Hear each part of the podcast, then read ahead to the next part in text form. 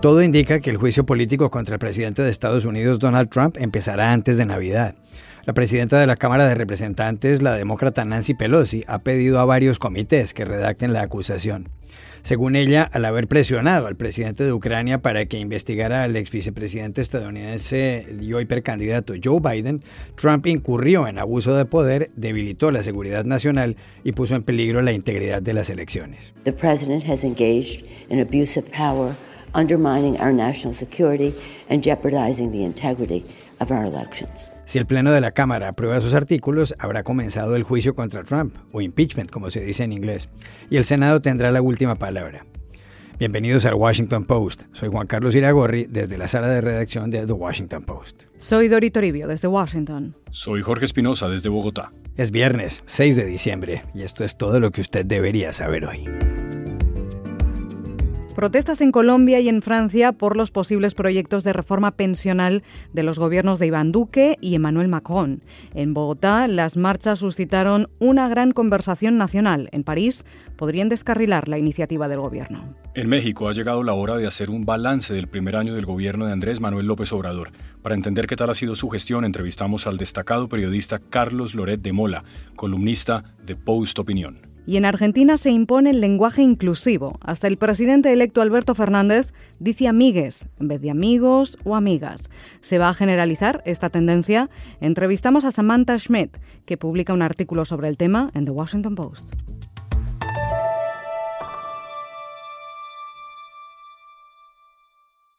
La presidenta de la Cámara de Representantes de Estados Unidos, Nancy Pelosi, ha anunciado que los comités de ese cuerpo legislativo redactarán los artículos para el impeachment de Trump. El presidente, al ser preguntado si le preocupa, contestó que no, que todo es una gran farsa.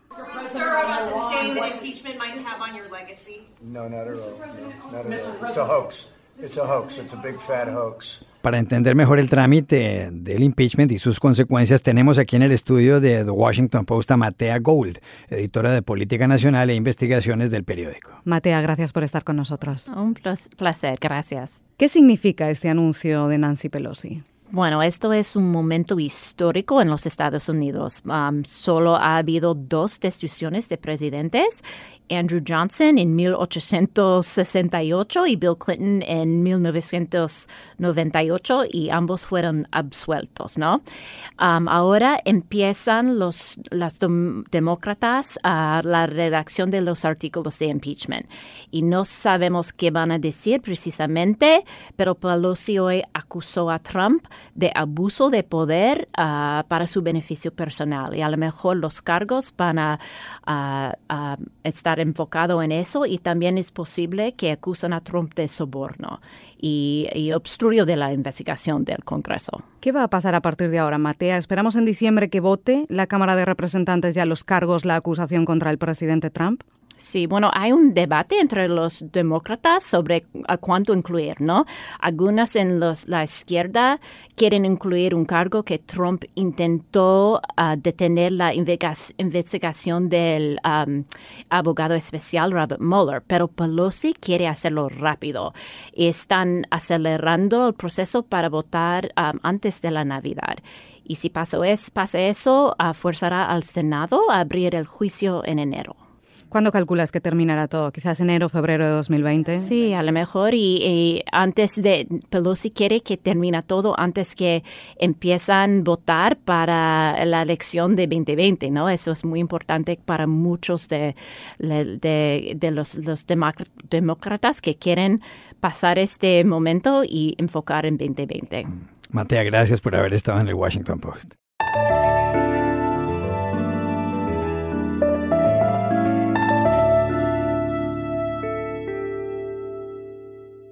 Colombia y Francia han vivido días turbulentos. El veintiuno de noviembre, en el país suramericano, un paro nacional convocado por los sindicatos contra lo que consideran es el proyecto de reforma laboral y pensional del gobierno de Iván Duque terminó en cacerolazos y en actos de vandalismo. Luego Duque puso en marcha lo que ha llamado una conversación nacional para oír a distintos sectores. Su desaprobación es alta, del setenta por ciento según Gallup, y han seguido las protestas, principalmente en la capital del país y de carácter pacífico. ¡Viva el paro nacional! Para saber más del asunto, Jorge Espinosa entrevistó en Bogotá, en la sala de redacción del diario El Tiempo, el periódico más importante de Colombia, a su director Roberto Pombo. Aquí está el diálogo. ¿Cómo leer lo que está pasando y lo que viene? Pues yo creo que eh, lo que está pasando, eh, están pasando varias cosas. Está pasando lo que está pasando en todo el mundo, y es que hay una cantidad de gente, sobre todo gente joven, eh, considerando y utilizando la protesta como Eh, la forma de ocupar el espacio social que no ha tenido. Las redes sociales han funcionado mucho, el ejemplo internacional ha eh, funcionado mucho, y eso está pasando en Colombia. Y también está pasando que se están abriendo unos canales nuevos de conversación social, entre ellos lo que el gobierno ha llamado la conversación eh, nacional, que de alguna manera es un sustituto de unos espacios que ocupaban y ya no ocupan los partidos políticos. Es una nueva forma de relacionamiento social que está muy pronto para saber hacia dónde va, pero considero que estamos ante la invención de un nuevo mecanismo de interacción entre los distintos eh, sectores sociales. Roberto, ¿esta conversación usted cree que va para algún lado? El solo hecho de la existencia del espacio ya es una forma de ir hacia algún lado. Si uno lo mira como una discusión de negociación de pliegos de peticiones tipo sindical, esto no va a llegar a ninguna parte, porque va a ser muy difícil que unos representantes de un paro eh, vayan a lograr concesiones de carácter económico nacional en tantos eh, temas, en quince temas, como se propone. Pero el hecho es que algunas cosas sí se lograrán, y yo creo que lo que más se va a, eh, a lograr es una relación mucho más horizontal. Gracias, Roberto. Y en Francia, cuando se cumple un año desde que empezaron las protestas de los llamados chalecos amarillos, una serie de huelgas desafían al presidente Emmanuel Macron. Miles de trabajadores de ese país de sesenta y siete millones de habitantes se quejan del proyecto de reforma pensional, que al igual que en Colombia nadie conoce. Creen que se van a unificar los cuarenta y dos sistemas de pensiones, que les da ventajas a profesionales como los abogados o los cantantes de ópera, y que de esa forma habrá que trabajar más años y cobrar menos. En las huelgas pararon el noventa por ciento de los trenes de alta velocidad, varias líneas del metro de París y el treinta por ciento de los vuelos de Air France. Está con nosotros desde París Andreina Flores, periodista de Radio Francia Internacional. Hola Andreina, gracias por acompañarnos. ¿Tienen razón los que tomaron parte en las huelgas? Bueno, yo creo que hay algunos puntos en los que los trabajadores en huelga pueden tener razón y en otros no. Eh, es cierto que el proyecto de la reforma de pensiones, la llamada reforma de retraite, eh, no se conoce en su totalidad, pero sí hay dos puntos claves que se conocen y que ya, ya son eh, punto de polémica, ¿no? Primero es el sistema de cálculo de las pensiones. Actualmente el monto que un trabajador recibe en su retiro es es calculado en base a sus últimos años de trabajo, es decir, los años en los que seguramente ha tenido mejor sueldo. Ahora la reforma propone hacer un cálculo en base a toda la vida laboral, es decir, que si un francés comenzó su carrera a los veinte años y cobraba sueldo mínimo, seguramente pues esos años van a entrar en el cálculo y obviamente van a bajar el monto mensual que va a recibir esa persona como jubilada.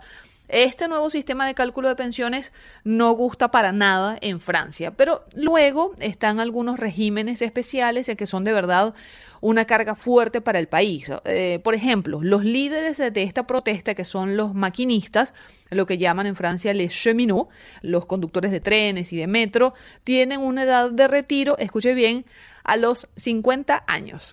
Entonces, claro, una edad de retiro tan baja no la aguanta ningún Estado, o sea, por más Francia próspera que sea. Gracias, Andreina. Gracias, Iragorri, es un placer.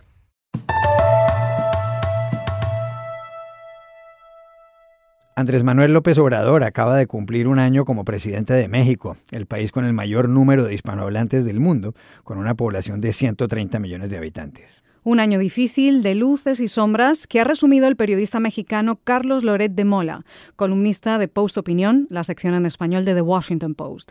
El artículo se titula Un año de AMLO, lo bueno, lo malo y lo feo. Y tenemos al autor al teléfono desde Ciudad de México. Bienvenido, Carlos. Qué gusto saludarles, me da muchísimo gusto estar en este programa. Un gusto tenerle por primera vez en este podcast. Carlos, ¿qué ha sido lo bueno de este primer año? Me parece que dos cosas podría yo resaltar. La primera es la apuesta decidida que hizo el presidente López Obrador desde que era candidato y cuando era políticamente más costoso por un tratado comercial con Estados Unidos. después de las intentonas del presidente Trump de romper el NAFTA, el T L C, el gobierno del anterior presidente Peña Nieto inicia una negociación y desde la campaña el presidente López Obrador lo respalda, lo impulsa y está haciendo enormes esfuerzos por tratar de que se ratifique en el Congreso de los Estados Unidos. Eso es central para la economía mexicana y si hubiera hecho otra cosa, quizás estaríamos en un escenario aún peor del que ya estamos. Estamos en estancamiento económico, pero estaríamos, yo creo, en una crisis. Y la segunda cosa que me parece muy buena es, él tiene una gran apuesta por lo social y de todo recogería yo el aumento de dieciséis por ciento en el salario mínimo. Había mucho prurito entre especialistas y economistas de si aumentar el salario por decreto iba a generar una espiral inflacionaria y no sucedió. dieciséis por ciento de aumento al salario mínimo, algo muy justo para los trabajadores de México. Resaltaría esas dos como cosas buenas. Bueno, ¿y, y qué ha sido lo malo? Como malo te pondría dos cosas que te exhibirán que las cosas buenas son puntuales y las cosas malas son estructurales. Hay una incapacidad del gobierno de generar confianza en los inversionistas. Por el contrario, el presidente López Obrador, con muchas de sus decisiones, de sus actitudes, de sus declaraciones, es una máquina de generar desconfianza entre los inversionistas y eso tiene a la economía mexicana paralizada. La otra cosa mala es la violencia. No ha establecido una estrategia contra el que es el principal problema para todos los mexicanos, que es la inseguridad. Tuvimos quizá como punto climático el fallido operativo en Culiacán que terminó con la captura y posterior liberación del hijo del famoso narcotraficante Joaquín el Chapo Guzmán, líder del cártel de Sinaloa. Pero lo que tenemos es que dos mil diecinueve va a ser el año más violento desde que se tiene registro en México. Entonces, economía paralizada y año más violento, sin duda son las dos cosas malas de este año que lleva el presidente López Obrador. Y nos queda una. Según su opinión, Carlos, ¿qué ha sido lo feo? Yo creo que lo feo es que este es un presidente que ha demostrado que sabe hablar, pero que no sabe escuchar.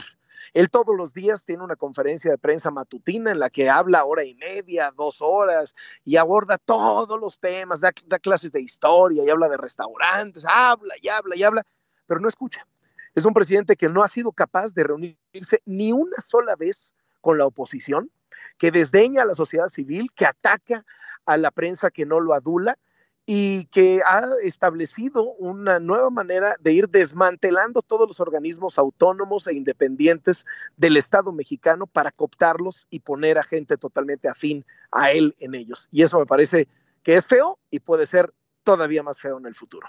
Vamos a dejar a nuestros oyentes el enlace de la columna de Carlos Loret en la descripción de este podcast para que puedan leerla y esperamos, Carlos, poder contar con su voz en este podcast del Washington Post muy a menudo. Será para mí un honor estar con ustedes y les mando muchísimos saludos desde la Ciudad de México. Hasta luego, Carlos. Gracias. Gracias.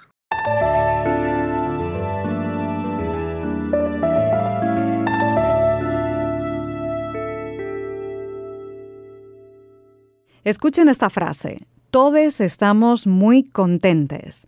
Esta es la forma de decir, según el lenguaje de género neutro o lenguaje inclusivo, todos estamos muy contentos. Se hace usando la E. Por ejemplo, en vez de amigos o amigas, se diría amigues. En lugar de compañeros o compañeras, sería compañeres. Todas estas terminaciones que usamos en español para marcar el género gramatical, con palabras terminadas en O o en A, pues pasan a ser E.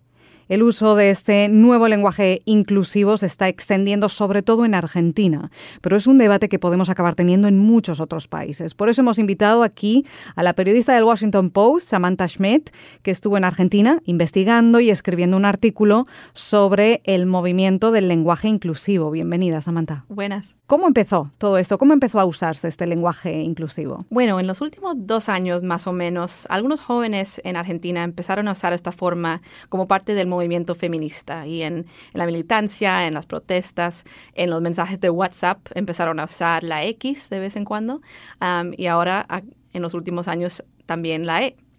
Y en junio del año pasado uh, me di cuenta que una chica llamada Natalia Mira, de, de, tenía diecisiete años, uh, salió en un video que se volvió viral uh, usando el lenguaje inclusivo en una forma muy natural y eran un Con una, en una entrevista con un periodista durante una protesta sobre el, uh, una ley del aborto y ella salió hablando con la E, diciendo uh, palabras como nosotres, uh, les estudiantes, uh, les diputades y el video se volvió viral y fue la primera vez que este lenguaje inclusivo había llegado a muchos periódicos importantes en Argentina y empezó un debate muy intenso en muchas partes del país. Tenemos la voz de Natalia para escucharla, que es parte de una entrevista en la televisión A veinticuatro de Argentina. Y eso los diputados lo tienen que entender. Los diputados que están indecisos tienen que entender indecisos. Que hoy en día hay muchas eh, indecis, mujeres indecisos. Que están muriendo. Sí, indecisos, indecisos. Bueno. Samantha, ¿está muy extendido? ¿Se utiliza mucho en Argentina este lenguaje inclusivo? Sí, es increíble. En los últimos meses la forma ha seguido ganando cada vez más fuerza y, y hasta incluso en como cinco, por lo menos cinco facultades universitarias han anunciado que aceptarán el uso del lenguaje inclusivo en los trabajos académicos, uh, en los papeles, en las presentaciones. Um, Uh, hace como dos semanas, un comité de supervisión de los magistrados en Buenos Aires declaró que ahora se permite usar eh, las palabras neutrales, el género neutral, uh, en, los, uh, en las sentencias judiciales. Uh, entonces, uh, incluso Alberto Fernández, quien ganó las elecciones uh, para presidente en octubre, él ha usado el lenguaje inclusivo en uh, las charlas, en las presentaciones. Uh, usó la palabra chiques cuando uh, habló con unos uh, jóvenes. También tenemos el sonido de Alberto Fernández. Prometo trabajar cada día para que cada chico, para cada, cada chica, cada chique, que no lo aprendo todavía.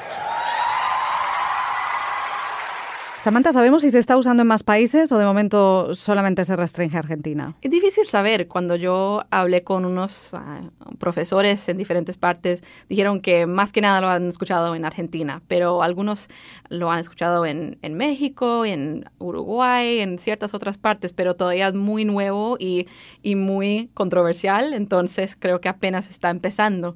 Uh, pero incluso aquí en los Estados Unidos, unos profesores universitarios me dijeron que lo han usado en las clases, que algunos estudiantes les han preguntado cómo se dice esto en, el, en una forma uh, inclusiva para los diferentes géneros, uh, porque están acostumbrados a usar uh, una forma no binaria en el inglés, entonces quieren saber cómo usarlo en el español.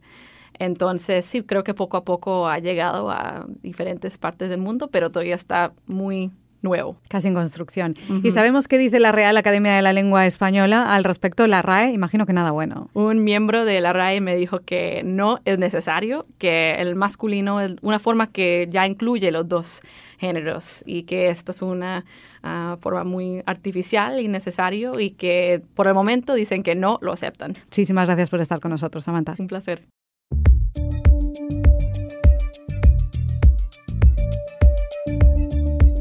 Y estas son otras cuatro cosas que usted debería saber hoy. La Organización Mundial de la Salud dice que la lucha mundial contra el sarampión está estancada y que el número de casos registró un aumento del veintiocho coma siete por ciento durante el dos mil dieciocho. La O M S ha recordado, además, que esa enfermedad puede prevenirse con dos dosis de la vacuna durante la infancia. Corea del Norte ha vuelto a elevar el tono contra Estados Unidos. Un representante del gobierno norcoreano ha dicho que si el presidente Trump vuelve a llamar pequeño hombre cohete a Kim Jong-un, eso supondría un desafío muy peligroso. En el norte de la India, un grupo de hombres ha prendido fuego a una mujer víctima de violación cuando ésta se dirigía a un tribunal a testificar por su caso.